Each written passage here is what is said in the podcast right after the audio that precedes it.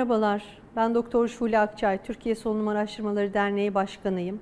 2023 çok zorlu bir yıl oldu. Şubat ayında büyük bir felaket yaşadık ve pandemi dönemini bile arar olduk. Ülkemizin bu felaketini hep beraber dayanışarak omuz omuza yaralarımızı birlikte sararak aşmaya çalıştık. Morallerimiz çok bozuldu ama tabii ki hayat devam etti ve biz işimize kaldığımız yerden devam ediyoruz. 2024'ün bize gerçekten ülke olarak, dünya olarak barış, iyilikler, sağlık dolu bir yıl, refah dolu bir yıl olmasını diliyoruz. Bu kadar olumsuzluğa artık son verilsin. Savaşlar bitsin. Bir daha salgın günlerini yaşamayalım. Yeni deprem felaketleriyle veya başka afetlerle karşılaşmayalım ve hepimiz mutlu, sadece küçük telaşlara üzüldüğümüz günlere erişelim diyorum. Hepinize mutlu yıllar. Thank you.